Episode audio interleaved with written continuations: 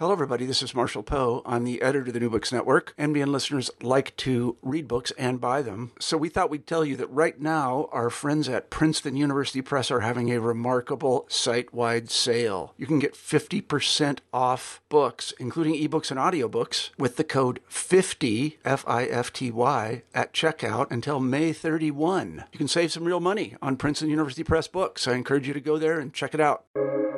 Welcome to the New Books Network.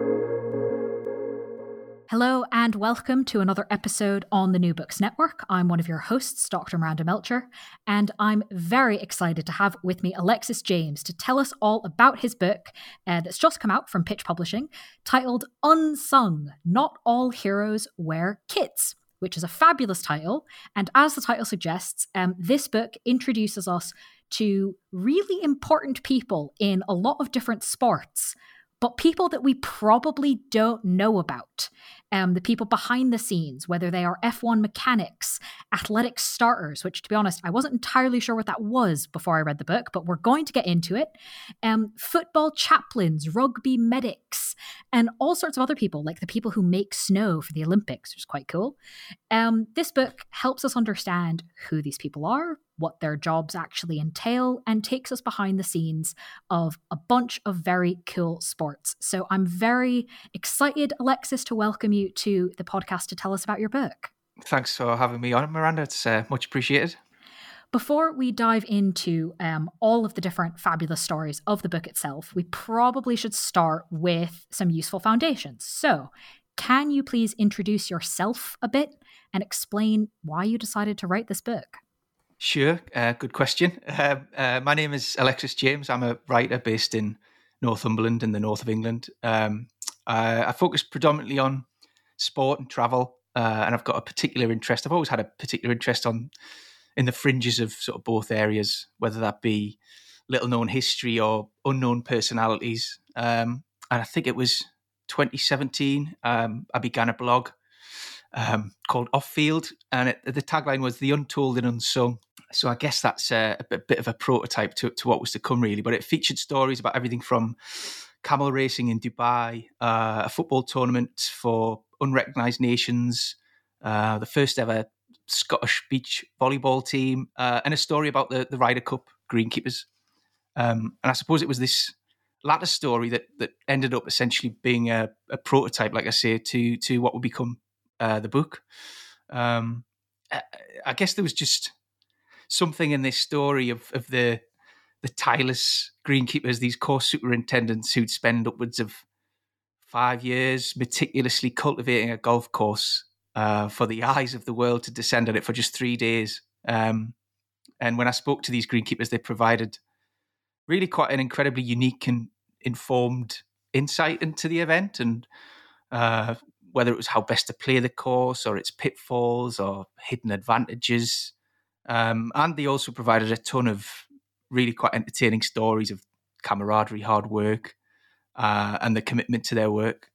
Um, so when I attended the Ryder Cup, I was fortunate to attend the Ryder Cup in Paris as a fan in, in 2018. Uh, I, I, did so after I'd written this story, and I had a completely new appreciation of the hard work that goes on behind the scenes of, of, of sporting events like this. Um, and I noted how the hard graft of these facilitators often went uncredited and unnoticed.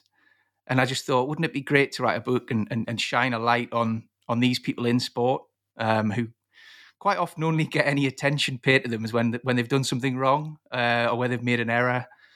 Um, so it was that really that that made me think there might be a book in this, and I guess the final domino to fall was was the pandemic because uh, I, I, wrote this proposal during the first lockdown um, and sent it off to to the publishers whilst there was a sort of a rising sentiment in the country for for recognizing our unsung heroes. So it felt like a good time to to begin writing. That's a lot of lovely things all coming together in the book, um, and I think makes a lot of sense reading it. Kind of that idea of, oh yeah, we do know about these people, only when something goes wrong.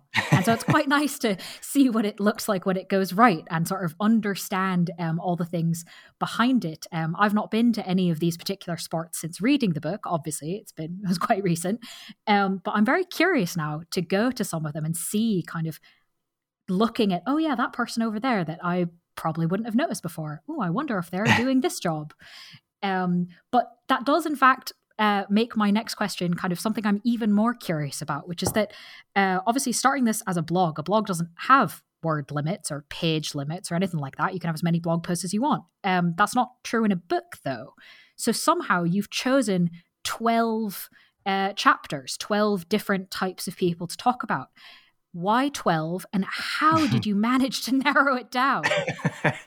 yeah, um, I mean it's it's it's one of those questions that maybe um, doesn't have quite the insightful answer I should probably provide, but I mean there there are um, a lot of common themes that that connect many of the chapters, and although each chapter is obviously a self-contained narrative, um, all about a different role behind the scenes.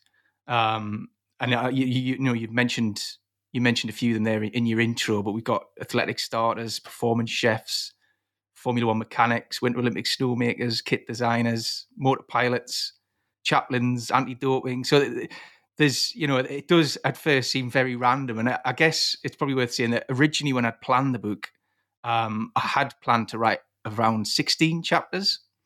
Um, and I guess uh, that was mainly because before I began the interviews and the reporting stage, I wasn't entirely sure how much there would be to write on each chapter. So I did provision for around 16 to 20. Um, but I suppose I was pleasantly surprised at what I was able to to dig out and discover.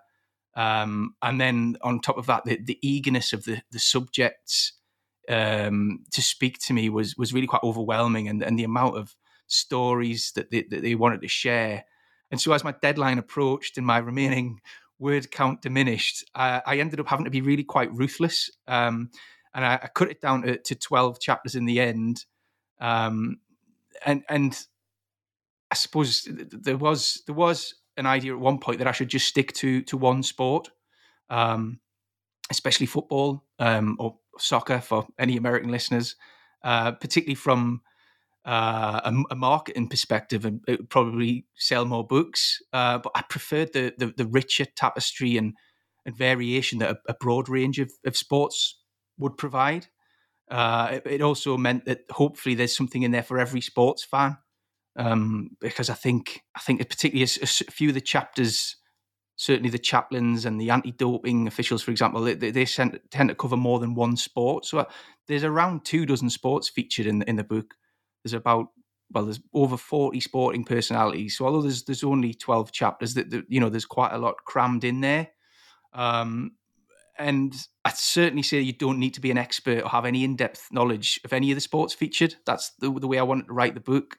Um, I'm certainly no expert on any of them, really. I'm, I'm just a, an, an, enthusiast with an inquisitive mind uh, and an eagerness to, to, to peel a layer behind the headlines. So this isn't a book filled with stats or, or, jargon or analytical deep dives. It's a book about stories and, and characters that are rarely featured elsewhere in, in sports writing. Um, and hopefully, it's written in a way that you can you can you pick and choose the chapters. There's no requirement necessarily to begin at page one. Um, mm. So I did end up settling on twelve chapters, and I, I sort of I think I mentioned in the intro that 12 did feel apt because it, you know, in, in football and certainly other sports, that the 12th man is a term that's commonly used to just describe a, a, passionate home crowd whose commitment has inspired or propelled the team to victory. Whilst in, in, in cricket, the 12th man's the, the poor sap who hasn't quite made the field, but, you know, could be required at any moment. Uh, and I guess many of those featured in the book could possibly relate to, to both descriptions, really. Um, and a lot of these roles go go way back in in history, uh, and and some are more recent creations born of sports increasing professionalism. But I, would say all of them now are probably indispensable to to their sport. I think that um, that's a really important point that you don't have to be an expert in any of the sports to enjoy it. I certainly, there are definitely sports in there that I don't know the last time I thought about them. Um, and yet that didn't prevent me from going, oh, okay, not even sure I know what job that is. Like, I don't even know if I have a mental image from for it. Yeah. But I can understand the story and enjoy and appreciate it. Um, and then there are sports I do know more about, and I'm like, oh, I've always wondered about that. Okay. Um, so I think that in a lot of ways, it it's twelve different ways into the book. Um, mm-hmm. If you choose to start with something you are more familiar with, that might then open up the ones you're less familiar with. Um, and that's something I certainly kind of immediately understood as a reader. But I'm interested in this, uh, what you've just mentioned, the idea of they look quite different, but there's some continuities, there's some threads between them. Um, I'm wondering if you can maybe tell us a little bit about what you see those threads as being. Sure, yeah. I mean, um, we've kind of touched on on probably one of the main ones, which is that you know the, these people are very rarely um, spoken about unless there's there's been a you know some sort of horrendous error, uh, whether that be that the, the, the gun doesn't go off, or there's a problem with the false start readings, or if the picture cuts out during cycling coverage, or if the football pitch is in poor condition, or if a pit stop, for example, a, a Formula One mechanic, if you see them on TV for longer than four seconds, something's usually gone wrong. Um, so I guess that's kind of the main overarching theme that was brought up time and time again by these people that, oh, you, are interested in talking to me, but you know, usually people only talk to me when when I've cocked up somewhere down the line. Um, so I, I, guess there was that was the main thread. Um, but there, there is there's also the fact that you know these people are uh, they're seen by outsiders um, to be perhaps personnel uh, support personnel, perhaps, when actually the more you speak to them uh, and the more you interact with them, you realize that these people are just as um, dedicated and passionate and driven as some of the you know top athletes. Um, so, for example, the the the, uh, the mechanics are, are, are, a good example, really, because we look at a mechanic perhaps and see them as a walking, talking driver's toolbox. Um, but if you speak to a mechanic uh, particularly ones I spoke to um, at, at, an elite level, the way they talk about the sport and championships they've won or races they've you know been on a podium for, they talk about it in the first person as if you know they were in the car themselves. And and to be fair, that there's that's understandable because.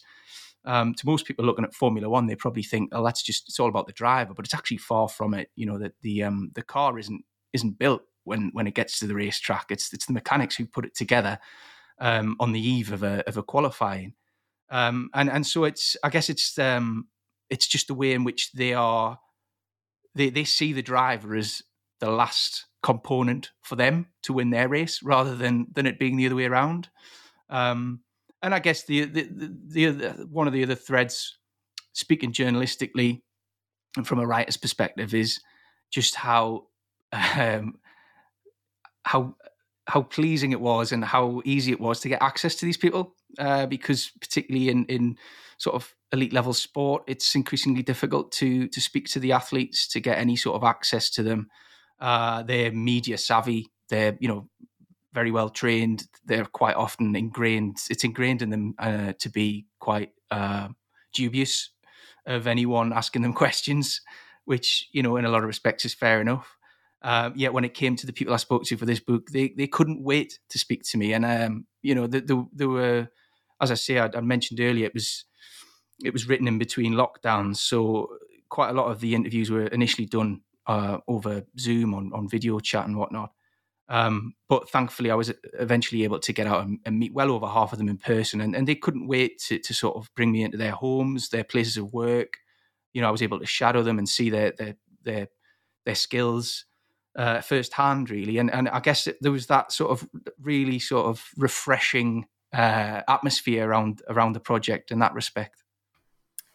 That's a really lovely um, sensation when interviewees want to talk to you. That I think a lot of listeners will go, "Oh yeah, that was nice when that happened," and a lot of others will be listening with a bit of envy.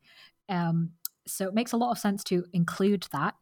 Um, now that we've got some foundations of who you are, what brought you to this, and the breadth of what the book is covering and kind of the ways into it, uh, I'm going to use my dictatorial position as interviewer and essentially lead us on a highlights tour through the book, pretty much based on what I think would be interesting questions to have you answer. Uh, so we're probably not going to do equal justice to all 12 of those chapters, um, but hopefully we will do justice to at least some of them to get a sense um, of the book. So uh, we're going roughly in the order that the book is in, but as you've already mentioned, readers can kind of enter where they will. Um, so this idea of an athletic athletic starter which again, not entirely sure I knew what that was when I read the term. Uh, but these are the people that fire the starting gun, quite like at the most basic level. H- how does someone get that job? How, how do you become like a world class athletic starter, the person that pulls the starting gun for Usain Bolt? Sure. Uh, well, so the, the person who features mostly in that chapter is is um is a chap called Alan Bell, um, and I suppose if you're if if if you want to go the route that he did, then he he was a uh, a top high jumper, but um, he got injured, so that put paid to his athletics career. Um, and then he was asked to officiate at his at his local club, which I think he expected uh, would be to judge the, the high jump as, as most people would expect. And in fact, he was just handed a he, was handed a pair of guns. Um, and despite his trepidation, he decided to give it a go at, basically starting races. Uh, and 45 years on, he's he's now in his 70s, but he remains the country's top ranked athletics starter, and he's overseen events as prestigious as the Olympics and the World Championships and, and everything in between. Um, and he's probably most famous, or possibly rather infamous, for disqualifying um, Usain Bolt in uh, 2011 at the World Championships in, in Daegu. Um, that came two years after Alan had ratified Bolt's world record uh, at the 2009 Championships, which remains a world record today. It's uh, it's still a 9.58. It's still the fastest 100 meters in in history. Um, and so he fired the starting pistol for that, and he couldn't wait to tell me that it was only officially a world record when he signed the actual record, uh, and it was his 17th of the time. So he's you know he's got um he's got front row seats to sporting history, uh, and it is a voluntary role. It's worth me adding that. Um, it's something he sort of fell into. Um, but he, he, so he's got stories to tell from all over the world. He's interacted with greats, Linford Christie, Jessica Ennis, um, David Rudisha. We've mentioned Usain, Usain Bolt. But the thing with Alan, as was the case with with the other um, athletic starters that I spoke to, and, and most other athletics officials throughout this country, to be fair, is that he still volunteers his time to oversee um, local and, and, youth events as well, which which is vital um, at a, a, grassroots level. Um, so when I met up with him, it wasn't at a, a professional event, but it was it was at a, a, youth league meet here in Northumberland where I live, um, and that's where he he went through the the tricks of the trade. Um, so he told me that the first objective was wherever possible to go was to go unnoticed um, which I, I, did find funny for, for someone who's essentially got the job of holding a gun in public. Um, but the idea is, which again, you know, aligns to the the, um, the common trends that I, I, mentioned earlier, is if you do your job and nobody watching on in the stands or at home notices you, then everything's probably gone okay. Um, and and the other skill he mentioned was to to study the idiosyncrasies of, of each athlete before they, they take to their blocks. Um, and this will allow starters to spot when showmanship crosses the line in, in, into gamesmanship. Um, so uh, you know everyone or most people will know Usain Bolt's theatrics for the for the TV. You know just before he he'd, um, he'd begin his run. Um, but it's up to people like Alan to know the pre-race traits of essentially the entire field, whether that's jumping on the spot or kissing crucifixes or just you know uh, closing the eyes, whatever it is, it, allows a, a, starter to know that the, that the race is going to be won via feats of athleticism rather than unsporting mind games, for example. Um, and then the other thing Alan told me was that it's about knowing when the time is right to summon the athletes and then fire the gun. Uh, because I think, contrary to, to what most might expect, is that um, particularly given the, the pressures of TV scheduling, um, is that there's no set standardized time between the word set and the pulling of the trigger. It's down to the athletic starter to judge the atmosphere of the time, to ensure that all of the athletes have reached their final position. Um, and it's an instinctive call based on the race and the occasion. Um, and then I guess finally, the other thing Alan told me was the most important factor is to be scrupulously fair. It's a word that he, it's a term that he, he kept repeating time and time again.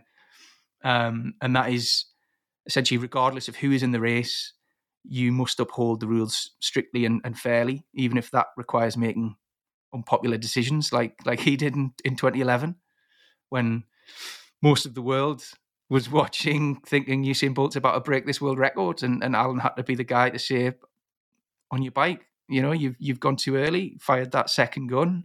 I'm afraid you've got to walk." Um, and so, if you can do all that, you can become a, a world class athletic star. It's completely unpaid, but you know, you do get to travel the world and and meet you know the most famous faces in the sport.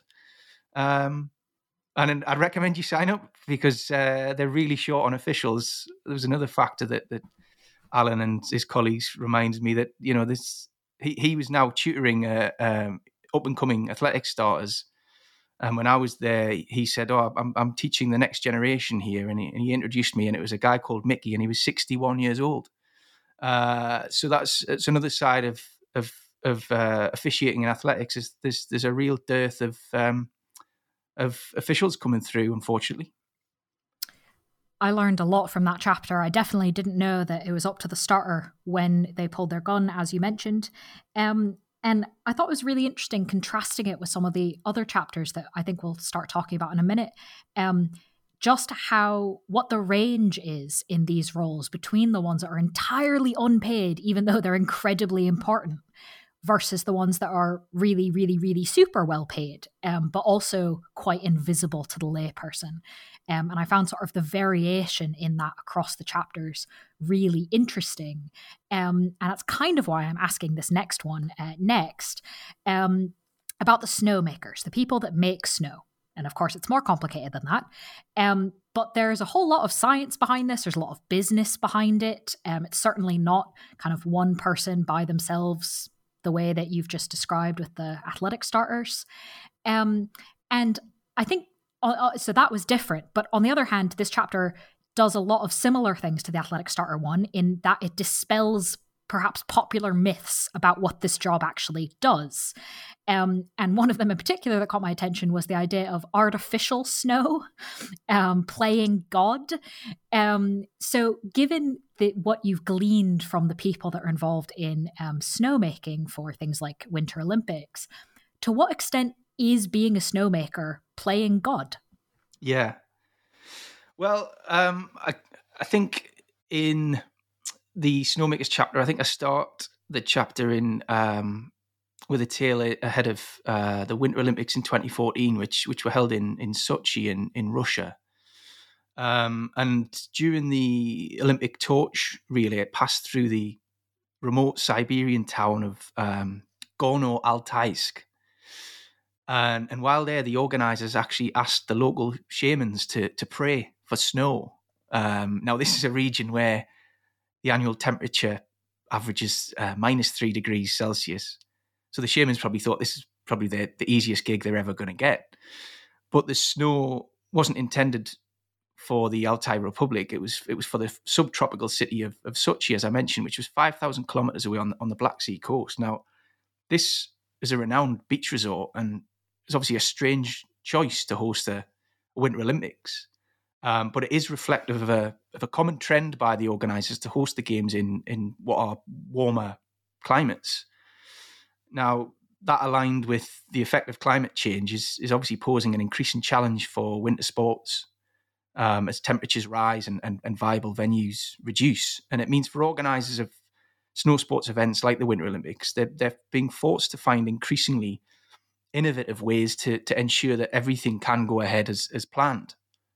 So when when the games began in in in Sochi, it did at least on TV look exactly as a as a Winter Olympics is expected to look. Um, you know, it's a, a winter wonderland. Now, call me a cynic, but this had nothing to do with shamanistic miracles, um, as as you allude to in in, in your question. There, there's no need to to pray to God because actually these days, quite often you can play God, uh, and the reason we can do that is thanks to companies like SMI snowmakers who I, I spoke to uh, for the book.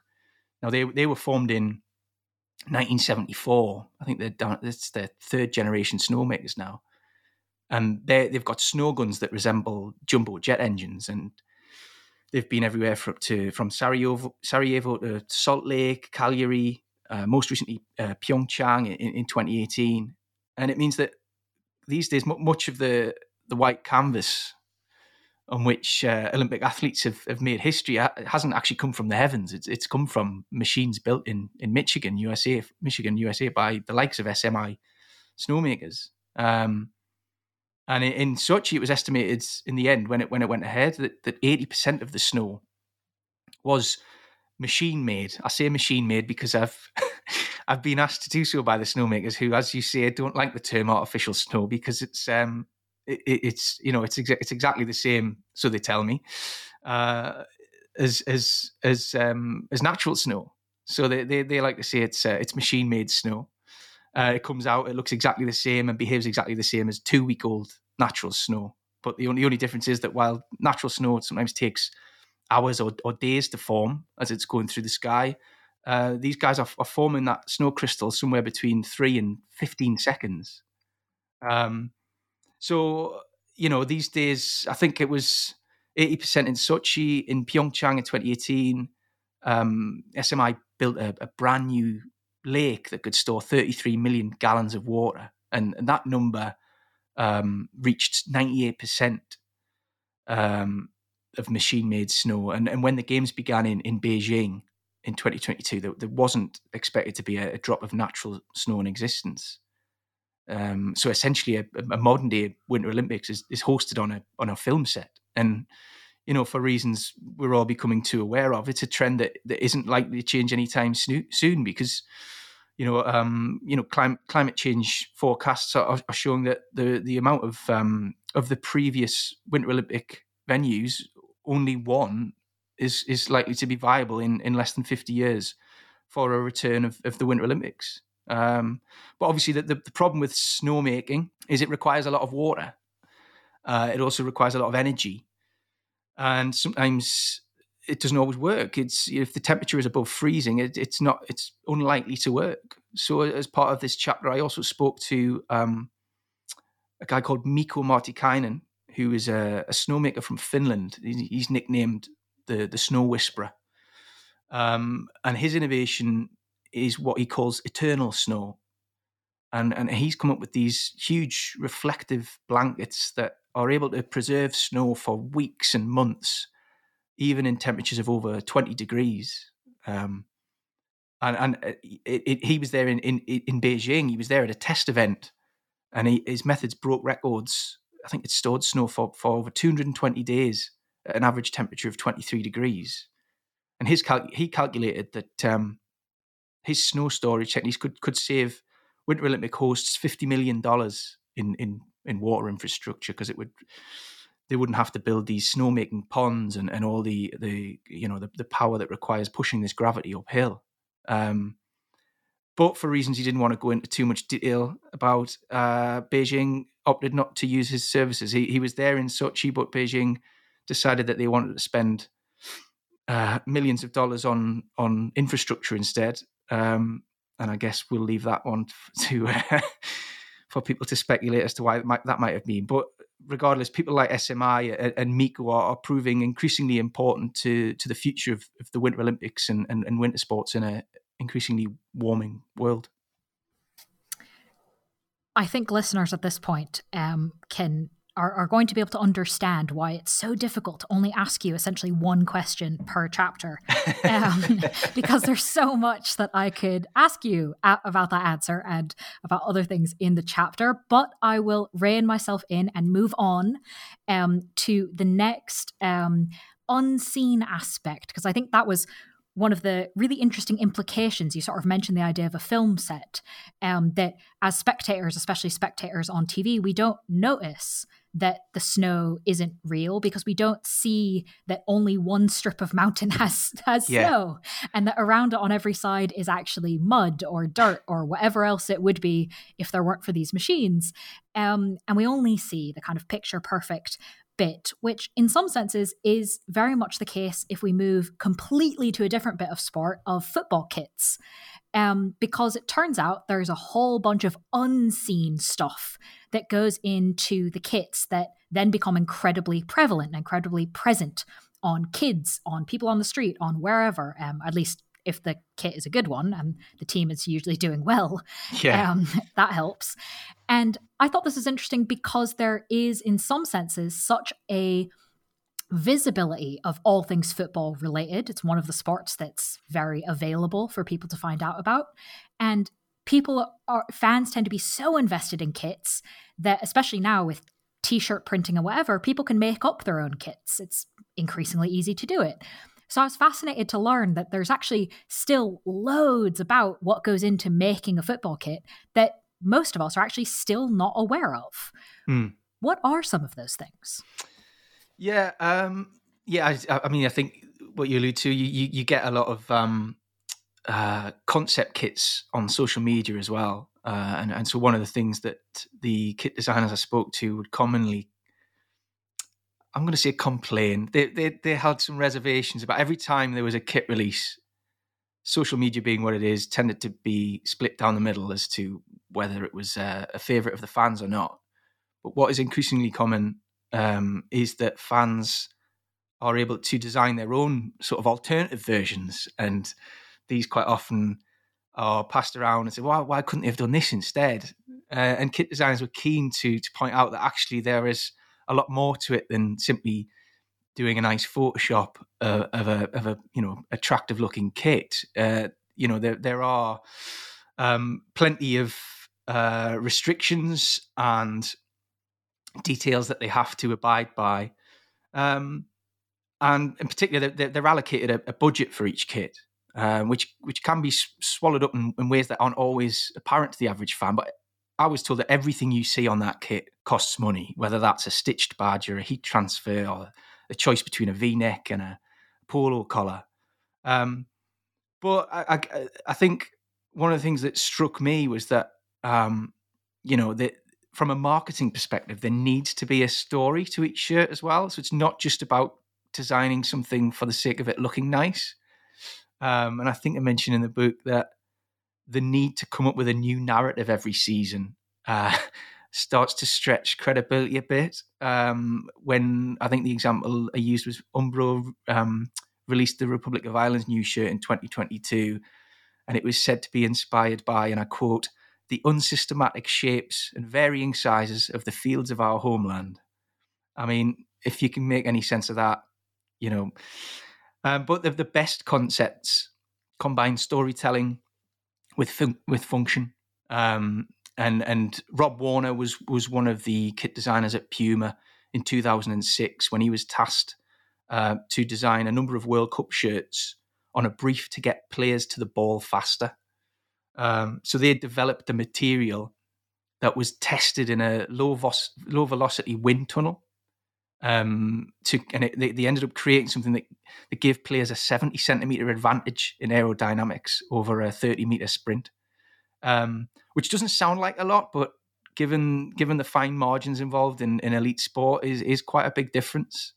Uh, and so the science there drove the aesthetic, um, and it offered the players wearing these Puma shirts um, probably a, a, more of a psychological advantage over a necessarily you know physical one. Um, even the weight difference, I think Rob said it was was the, to, compared to the next lightest shirt was was half a Snickers. I have no idea why he, he compared it to um, confectionery, but that that seemed to get the point across. Um, because when they went into pitch meetings, they'd say to whether it was Italy or Morocco, or they'd say to the federations, "Would you send your players out with half a Snickers on the front of the of, of their shirts because that's what your opponents are going to be doing?" Um, and he, he said it's it's more it's arguably more important. It's it's sorry, it's it's not important whether that is actually physically working or not. It's it's more that the players believe they've got this psychological benefit that outweighs any sort of minimum physical advantage. Um, so that, you know these are aspects that maybe people will not always consider um, when they're designing these shirts. Another concept um, he mentioned was that was which goes back to this common trend throughout is is the, is the they work on the basis of zero distractions. Um, so one example they used was uh, people love the, the look of these retro collars on on shirts, uh, and an upright collar was was Eric Cantona's famous calling card in, in the early sort of Premier League years. Um, but today's footballers find them a hindrance, which is why I think something like only three of the 60 Premier League shirts uh, used this season or last season featured featured these polo collars. Um, so so there are there are aspects that essentially is is designing something that is either going to improve performance or just not hinder performance. Um, and, and and Rob asked me a question at the time. He said, "Of all the of all the jackets you've ever owned, which one had the best zip?" and I, I, mulled over it for a few seconds, but I, you know, I couldn't think of I couldn't think of anything. Um, and and he sort of said to me, he said, "Well, exactly." He said, "Now, have you ever had a jacket with a broken zip or a rubbish zip?" And, and I immediately darted back to an old Superdry jacket that I had that had the most frustrating zip that I could never get fully up to the top. Uh, and and he sort of looked at me and he said that that's the perfect example of the the zero distraction policy. If, if you know if something's memorable, it's not always for the right reasons. He said that the best feedback you'll ever get is is no feedback. Um, so you, there are a lot of considerations to, to, that, that, go into this, and and it's um, it's often about juggling. Um, uh, juggling, you know, like I said, storytelling with function and performance. It's it's not necessarily just about what looks great on on on paper. Mm. In a lot of ways, that chapter and that idea of every single decision on the kit from the stitching to the heat transfer to the whatever that level of detail that intensity of imagining people in conference rooms you know talking for hours about all of these things um, is really different to the next chapter i'm about to ask you about. But that idea of you don't want to be memorable because it's probably going to be for the wrong reasons um, is actually incredibly similar, despite the fact that um, I'm next going to ask you about moto pilots uh, who are not in conference rooms, who are out in God knows what kind of weather, um, going up and down mountains, um, doing all manner of very difficult things, um, but in a lot of ways with kind of the same sort of goal of something, creating something that's functional, that is um, enjoyable, and that doesn't mess anything up. Um, so, can you walk us through the four skills needed to do all of this while also you know, being on a motorcycle, going up and down mountains and trying to film people on bikes. Yeah, yeah. So for this chapter, I spoke to and spent some time with um, Media Motors, who are probably the the leading name when it comes to supplying moto pilots to top events in. I mean, the chapter mainly focuses on cycling, but they, they also do similar job in in um, marathons and triathlons. Any any sporting event that requires a, a live tracking vehicle, you know, filming alongside. Um, and these guys get around, they told me they get around four inquiries a week from motorcyclists who've seen these moto pilots on TV and think, I, I could do that. Um, and not all of these people are interested in cycling or marathons or even sport. Um, some are professional motorcyclists and trainers. Others, um, particularly in the in the states, come from law enforcement. Enforcement, um, and and most are sort of casual hobbyists who just see it as a cushy way to get paid for riding their new motorbike. Um, but Media Motors handle each application the same way. They send everyone a, a, pie chart that shows four equal sections of, of what is required, which is obviously what you're referring to. Um, and the first of those is being an expert at carrying a pillion, uh, as obviously your, your passenger will be on the back, either carrying a, a stills camera or a, a, live TV camera, which comes with oodles of, of, of technology. Um, you also need to know the, the rules of the sport in which you're working um, for example, cy- cycling moto pilots need to be credited by the, the UCI, the, the governing body for, for cycling. Um, you need to understand the, the requirements uh, of the production. Um, and then the last uh, slice of, of, of, the pie is, is to simply be professional. Um, and the interesting thing was, Media Motors told me that they can teach new recruits the nuances of each sport and the intricacies of the media but number one and four, so that's being an expert at carrying a pillion and being professional, they can't train. You, you either you either have it or, or you don't. Um, but most of the moto pilots I spoke to had no doubt as to as to what it takes to to succeed, and and that is that um, they're usually the ones who've been cyclists themselves. So Jason Jenkins was was um, he works at, at, Media Motors. It's his company, and, and he he used to be a, an amateur cyclist to quite a decent level.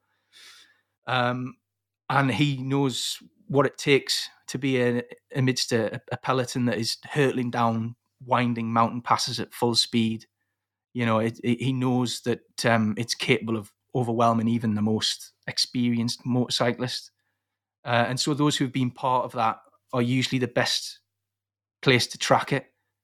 Jason told me that he, he, he knew when somebody was a, about to make a jump to go to go ahead.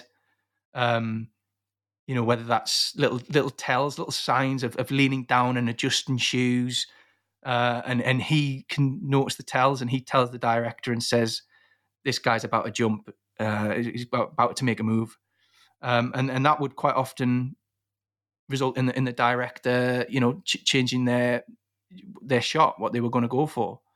Um, so it's quite easy to underestimate the, the speeds involved. I, I, I, mean, I've been to a few. I was very fortunate to to accompany um, Media Motors. I was in a car rather than on the back of a bike, but I, at the at the um, the tour of Britain uh, for the book, and it was fascinating. And and I think you probably don't get an idea of just how quick a peloton goes when it's at full speed uh, until you see it in, in person. You know, you turn up at the edge of a street and it's it's gone in the blink of an eye.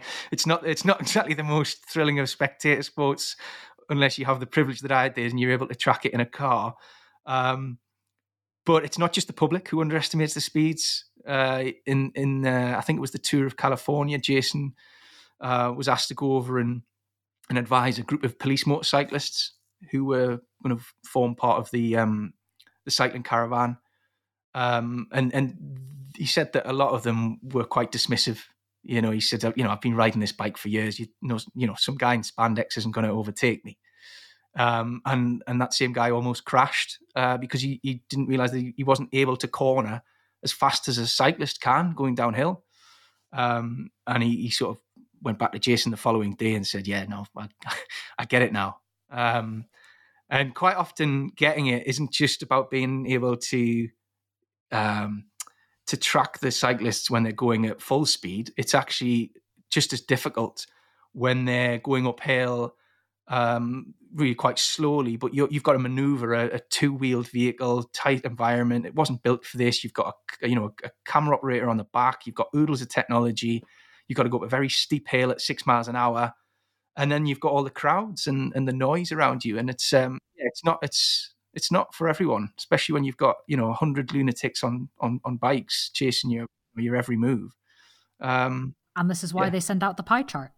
yeah, exactly. Yeah, yeah. So if you can again, if you can answer all four of those, okay, then uh, that might that might be your next gig. Well, speaking of getting it, um, that brings us to the chapter that quite literally is about understanding and comprehension. I think maybe more than anything we've talked about so far, um, because you talk about football interpreters, which is interesting because we do see them sometimes at press conferences or on TV. Sometimes we hear them, for example. Um, but despite that, they are often quite invisible, which mm. is interesting given that we can literally sometimes see and hear them. um, so I was particularly interested in this chapter to ask you to tell us a bit about um, not so much what they do, because I think that's relatively obvious, but maybe a few examples of how much you found that they can influence how people that they're translating for are perceived, um, mm-hmm. particularly foreign managers or players in the Premier League. Um, I, I was really interested in that kind of influence aspect of the role of football interpreters. Yeah, yeah. I mean, it's it's obviously a um, you know they have a big part part to play now. It's the football in this country has gone completely global following the advent of the Premier League in in '92. Um, I mean, before that, I think there used to be just one one guy by the name of George Scanlon, a Scouser, who who he was fluent in several languages, but but he he tended to do most of you know, there were so few foreign players in, in England that he tended to do most of, of the work. He was there in um, 1966. He was chaperoning the Azerbaijani official for the um, the night before the, the, the World Cup final. Um, that's the the man who would eventually become known as the Russian linesman who who awarded England that infamous goal against Germany. So there's a chance that uh, George Scanlon's charm was the reason England won the World Cup. I mean, I'm just speculating, but it's just a thought that I, I like to, to consider. Um, but yeah, when he he died in 2017, um, and by that point, you know, I think it was 1999 that Chelsea became the first British team to name a, a starting 11 entirely made up of foreign players. Uh, and so these days, interpreters in football number in the in the hundreds. But there is still a. I, when I was writing this this book, I realised there's still a, almost an ingrained snobbery in parts of the media if players and especially managers still use interpreters for any prolonged period of time. Um, Manchester City fans will remember that the Argentinian forward Carlos Tevez, his acrimonious final years in England, saw, saw his his struggles with the language men, mentioned quite often as an example of his poor attitude. Um, it was sort of deemed by the media that a player who has lived in a country for five years should be able to conduct at least a, a basic interview in English. Um, but as I say, it, it, tends to be the managers who who are judged to an even higher standard because given their frequent media commitments. Uh, and one one of the interpreters I spoke to for the book was an interpreter at West Brom. Uh, when the manager there, Spanish manager called Pepe Mel, he, he he despite having an interpreter there, he still felt obliged to try his hand at the at English, even just a few weeks into the job. It was almost like um, he was conscious that if he answered in Spanish, it would look like he, he wasn't making an effort. Um, and then there were examples like uh, Argentinian Mauricio Pochettino, who who experienced the same pressure when he was Southampton manager in, in 2013. Um, there was kind of innuendo in, in the press that you know he, he wasn't making the effort that he had issues with his whether it was attitude or, or, or snobbery or something. It was just, but he was resolute. He would use an interpreter at press conferences, and at the time, he said it's because it gives him the security that when he has to answer complex questions, he can give complex answers. Uh, and it, he preferred to have an interpreter there to make sure that nothing was misconstrued. Now he led Southampton to to eighth in the Premier League, which was the club's highest position in a decade. So it showed that there were few problems with him getting his message across in training or with his players. Um, and eventually he was he was poached by Tottenham Hotspur. And at the time, the Daily Mail ran a story with the headline Pochettino must speak English in public if he wants Tottenham job. Now, there was no source cited, there was no direct quotes. And, you know, looking at that, you could re- we could well read it as an ultimatum from Fleet Street itself. It's, it's easier for a journalist in press or particularly on the radio if the manager is speaking in English. It's it's it's it's easier for copy. Um, there's no hidden agendas. There's still this element of within the press that thinks that some managers um, use an interpreter as a bit of a shield, a bit of a comfort blanket. That actually their grasp of the English language is better than their giving away. And from the interpreters I spoke to, they have a point. The, the, managers have been known to use that as um, as, a, as a bit of a, a shield and a, and a, way of um, avoiding um, too much scrutiny. Um, so, I mean, cynics, you know, would conclude that having an interpreter is, is, is a useful barrier to, to these probing questions. Um, but at the same time, you know, the, the the interpreters I spoke to obviously have a have an have their own agenda but they do believe that uh, you know there have been cases where managers who've tried to speak English before their you know their their language is up to the desired standard has perhaps resulted in you know an unfair reputation. Um, one example was used was Maurizio Sarri, who's an Italian manager. He's he's enjoyed a lot of success in Italy. He's known in Italy as as, as a coaching icon. In fact, he's he's known as having a brilliant mind, but because he um, he didn't use an interpreter in England. He, he wasn't able to get that across quite as quite as fluently. And so over here, he's got a reputation as being a bit grumpy. Uh, they, they say that you know that he plays boring football. It, it, it's almost as if he wasn't able to get his full character across because he didn't use an interpreter. So, um, shock horror. The interpreters I spoke to said you should always use an interpreter. of course, uh, they did. Yeah, but uh, yeah, there was there, there was something. Um, there's definitely something still there within within the media. I'm, I'm sure some journalists, particularly in, in the tabloids, may may disagree with me, but um, that that's that's what I found when I was researching this story. I thought that was really interesting. It was kind of a more ambivalent position on interpreters than I perhaps expected. Um, and the idea of barriers is not really one I had thought about, but kind of makes sense. I can see, sort of, maybe cynically, uh, why that might be useful in certain situations for managers. Um, but in some senses, that's kind of exactly the opposite in the next chapter of kind of the reverse of my expectations versus what I actually found. Um, because I must admit, when I read the phrase sports chaplains, I was kind of like, okay, all right, some barriers there, barriers to entry, perhaps. You know, sports chaplains for whom precisely? Um, and was very interested to read that, in fact, the chaplains you talk to, and it very much doesn't seem to be just kind of one or two. It does seem to be sort of the institution of sports chaplains in the UK, uh, to very much follow this phrase, quote, pastorally proactive and spiritually reactive, which seemed actually many fewer barriers than I had perhaps expected. So, can you tell us a bit about what that phrase kind of means and what sports chaplains do with it? Yeah, yeah, yeah. I mean, um, I think you're right. Every every chaplain I spoke to pretty much used this phrase, and it's um, they they all come under the umbrella of Sports Chaplaincy UK, who oversee around 600 chaplains across British sport today. Um, and one of the things that came up regularly is, is I guess, particularly for any of your American listeners, that the role in Britain contrasts quite sharply with the evangelical sports chaplains you might often see in US sports like the NFL. Um, uh, so this isn't the, the sort of tub thumping, chest beating, larynx throttling chaplaincy of the NFL, uh, which you know you, you do often get over the Atlantic where they, they slap helmets and, and, kiss crucifixes at the center of you know a 50 man huddle. Uh, by contrast, a, a, British sports chaplain's place of work isn't the field of play. It's rarely even the changing room. It's just uh, it's usually over lunch in the canteen or, or perched by a, a massage table, um, or, or just you know in the ticket office with with staff.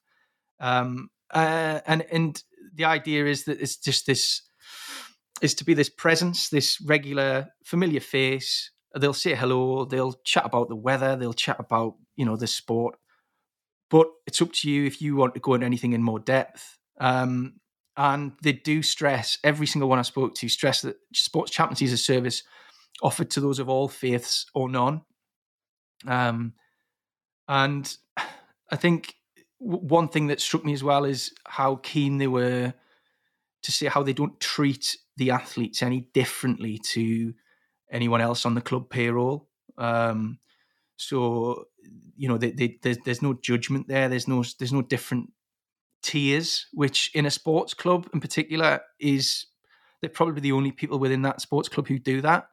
Um, you know, and and and they find that the issues um, that that these sports people encounter, whether it's bereavements or illness, or divorce or addiction are no different to to to the rest to the rest of you know to the rest of rest of us um and and I, I guess that's where chaplaincy works because they're, they're trusted because they don't have ulterior motives um you know quite often uh elite sports people can't even trust their teammates 100% which sounds perhaps peculiar when you talk about you know the strength of camaraderie. But if you if you for example if you're a defender at a football club, you can't necessarily fully trust other defenders in the, in the squad because you're essentially in competition for for the same place.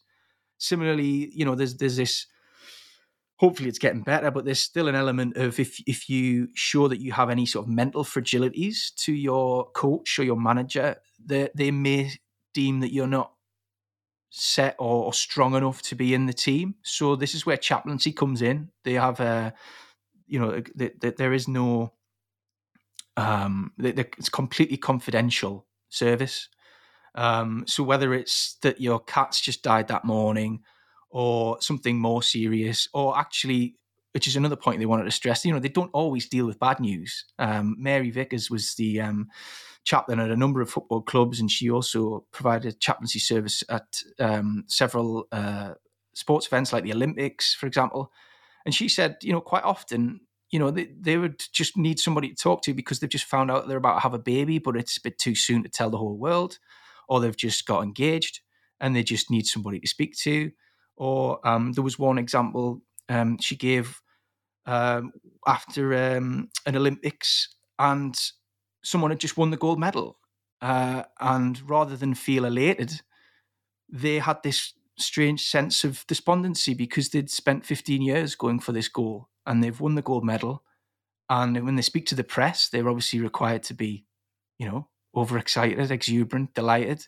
Similarly, when they speak to family and friends, and they didn't know what to do with this feeling of, well, what do I do next? I'm not really sure what my life means now. And so their first thought was, well, I'll go to the chaplaincy tent at the Olympic Games and speak to someone I've never met, uh, who I don't know. Um, and yet I'm going to bare my soul to them and perhaps never see them again. Uh, and, and, and Mary compared that element of it to um, the Samaritans um, because you know it's you know because you you you can, you can you can be really quite thankful for that anonymity. You you know you like I say you bare your soul and then you never see that person again. Um, so yeah, there's in the chapter it does go over the, the two different types of sports chaplains really. So you have the the chaplain who's embedded within the club who who is a familiar face who you see almost every day, who you come to, to know and trust. And then there are the chaplains who drop in at these events. So at London in 2012, there were 160 chaplains on the ground at the London Olympics. Um, uh, and and and that's almost a, a completely different skill set required. It's uh, it's barbershop, taxi driver, small talk times times a hundred really. Um, and now these days you you get uh, chaplains uh, dedicated to to UK gyms. To even there's one even in the um, the Wimbledon queue at SW19. If you're queuing for Wimbledon tickets, you have access to a chaplaincy service, which just shows you how um, how far it's it's come really. Yeah, that's uh, not exactly where I'd expect to find a chaplain. Um, but maybe if I encounter one there, uh, I'll be more willing to talk to them now that I understand kind of more of what they're doing. Um, I want to kind of this is the last chapter I'm going to ask you about, um, and we're going to stay in the realm of football, uh, but move away from the people and uh, kind of go back very much to the beginning when you were talking about the Ryder Cup. Mm-hmm. Uh, because, of course, the physical surfaces on which sport are played are not just a thing in golf, uh, they're very much a thing in football. Uh, I remember exactly where I was when I learnt that uh, football pitches do not all have to be the same size um, and that that's somehow okay. Uh, it still blows my mind years later. so I was deeply amused, intrigued uh, to read your chapter about the groundskeepers of the football pitches. And there's quite literally loads of things I could ask about, but I'm going to stick to just one. Uh, we hear a lot about artificial turf, false pitches, um, all those kinds of things. And we hear lots of complaints about pitches up and down the football pyramid. Um, and a lot of us are familiar with this even from school of fields that we may have had to play on, of, oh, we don't like that one. Um, and there's so much science behind this I was just completely not aware of. And a whole concept, even hybrid football pitches, which completely blow this artificial or real thing out the water. uh, so, what exactly are hybrid football pitches? And what are some of the many problems that they solve about these complaints that I think a lot of us have heard and maybe even participated in? Yeah. Well, I think um, particularly football fans might, when, when they hear the term hybrid pitch, they might immediately uh, cast their minds back to the sort of the late 1980s um, with these controversial plastic surfaces that were that were seen at the likes of um, Queens Park Rangers and Luton and Oldham. Now it's it's not the same as that. They were banned in 1995. Um, the synthetic pitches today are, are a lot more sophisticated, and they work to strengthen the natural grass rather than replace it.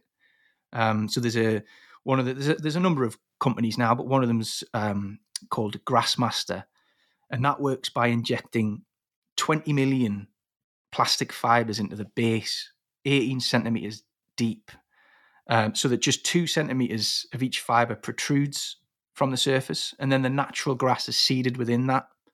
And then as it grows, the grass, the, the roots of the, the natural grass entwines within the artificial strands and it anchors the grass and it creates a, a firmer and, and, and more stable playing surface. But crucially, only 3% of that entire surface is synthetic, um, which the, the ground staff I spoke to were, were you know, very eager to stress because you, you see hybrid pitch and people assume that it's these 4G AstroTurf pitches that, that we, we all play sort of five aside on, but it, it's not. It's, it's you know 97% of that is, is still grass. Um, but crucially, um, that hybrid pitches m- means that um, increasingly now at football stadia that they're multi-use. So we take Wembley for example. Not only does have different sporting events there, like um, like the American football, the NFL, um, but it is also used for concerts and gigs, whether it's Coldplay or U2 or whoever it is turning up to perform on on on the pitch. Now, obviously, this doesn't do many favors to the, to the grass underneath. Um, but rather than having to returf, ground staff are now able to just take off the, these this top two centimeters of grass, remove all the weeds uh, and thatch, and then and then you basically reseed. And once reseeded, a pitch can be back to its its best within within weeks. Um, so what was once the concert season once used to hold a lot of fear for for ground staff, but no longer. It means they now get a, a new pitch. Um, and this is uh, obviously something that's still restricted to I'd say Premier League clubs and and and uh, Championship clubs at the second tier.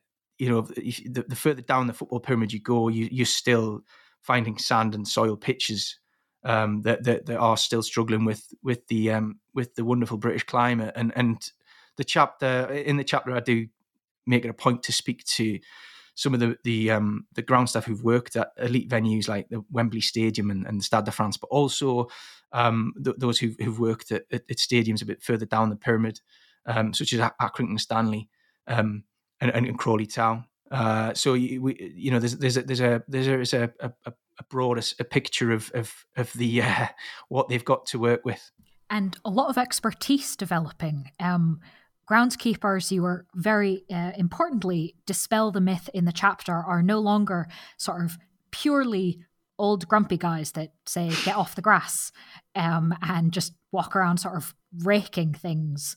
Uh, there's, I mean, as the hybrid te- hybrid pitch technology explanation exemplifies, a massive amount of knowledge and science in this job now as well. Mm. Um, and I was wondering if you could maybe talk about kind of the the efforts going on to train people up and um, that sort of thing, going back to what we talked about with the athletic starters, that there's not very much pipeline there. I was wondering if you could talk a bit about the pipeline for groundskeepers. Yeah, I mean, it's it's unfortunately it's a similar uh, similar story really that that um, there there is not many getting into it. Um, there there there are attempts to encourage more people to, to get into it and and to emphasize that or to dispel some previous myths. I think there was, as you say, um, previously people thought of ground staff or uh, you know as, as predominantly a, a, male industry, grumpy old men shouting with pitchforks. Um, actually, it's these days it's it's a lot more to do with agronomy, uh, meteorology, business, technology, um, and you know it's it's more of a of a, of a more rounded career uh, which ground staff these days are, are, trying to get across. There are more women getting involved. Um, it, you know, it's it's it's it requires a, an increasing amount of, uh, of qualifications to, to get there. Um, so yeah, there there is a, a misconception that um, you know some of the, the, the ground staff I spoke to do do mention quite a lot in, in language that I'll, I'll not use here. Um, but um, the, you know, it is a, it's a genuine career now, uh, and I think once people scratch the surface, and, and hopefully those who've, who've, read the chapter will, will understand that there's, there's, a lot more science to it now, um, uh, and, and and reflected in the fact that a lot of British ground staff um, have ended up in Europe uh, at some of the best and biggest stadiums um, in Europe because um, a lot of the innovation is happening in, in this country um, and, and is finding its way to Europe and, and, and the States as well. Very interesting. Um, coming to a pitch near you, I suppose. exactly. maybe overselling it slightly, but who knows? um, one thing I've really appreciated that you've uh, talked about throughout the interview so far is kind of a bit of the behind the scenes of your writing process uh, that has led you to creating these chapters. And so I'd love to close, uh, or at least my penultimate question, a similar sort of thing. Is there anything, or maybe one particular thing that springs to mind that you came across in the research and the interviews, mm. in the process of writing this book, that really surprised you, whether or not it's something that ended up in the book itself? Um, yeah, I think I mean, I've mentioned a, a, few of the things that surprised me in terms of uh, the people I met, in terms of their, you know, their eagerness to speak to me and their desire to get across their passion and their hard work. And hopefully, I've done a job of that in the book. But from a, a writing aspect, um, as I mentioned a couple of times, I, I, began the uh, proposal to this and then started writing and, and, and reporting on this through, uh, well, through most of the, what was it, three lockdowns we had. Um, and the difference between writing about the people I met in person versus those I was only able to meet on Zoom uh, really struck me. I wasn't expecting that. I mean, it, I suppose when I say it, it sounds pretty obvious that you get more out of meeting people in person than you do over a video chat. It's, it, you know, but even from um, the perspective of, of, of writing about the the context, the background, what what, you know, um, body language. Uh, I found that, and I, I won't necessarily say here because I don't want to give away. I found that when I was reading back, I think the chapters where I've actually been there in person and met the people are actually more effective uh, and and uh, better than than those that where I was um, restricted to to video. Um, and so that's something that that really struck me. Um, and I, I guess, um, I mean, I guess seasoned authors and, and, and writers will will will know that already. But I think in in terms of this book as well is that obviously each chapter is self-contained narrative.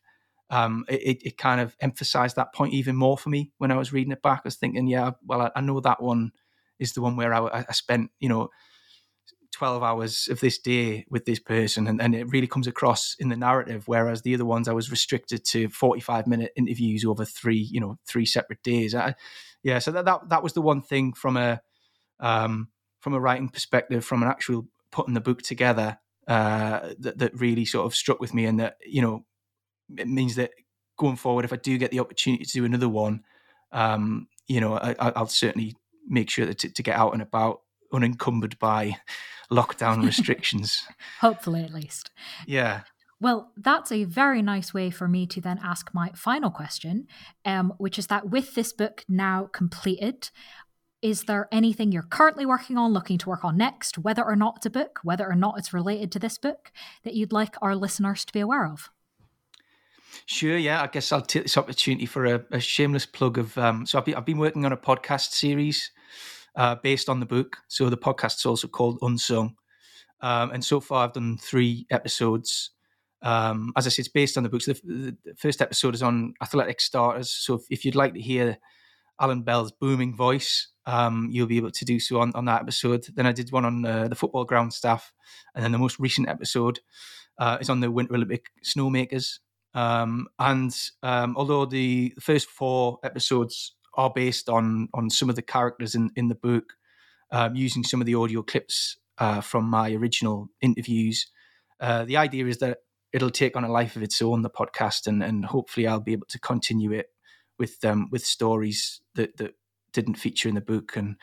Um, yeah, I've also got another idea for for a book that I'd like to to write one day. Um, as I say, especially outside of lockdowns. But um, I'll think I'll I'll I'll keep that idea to myself just for now, if that's okay. Fair enough. Um, well, listeners can enjoy your podcast. Um, they can obviously enjoy this interview, um, and they can go read the book if they choose. Uh, it's titled "Unsung: Not All Heroes Wear Kits," published by Pitch Publishing. Um, Alexis, thank you so much for being with us on the podcast. Thanks for having me on. Really enjoyed it. Thanks very much.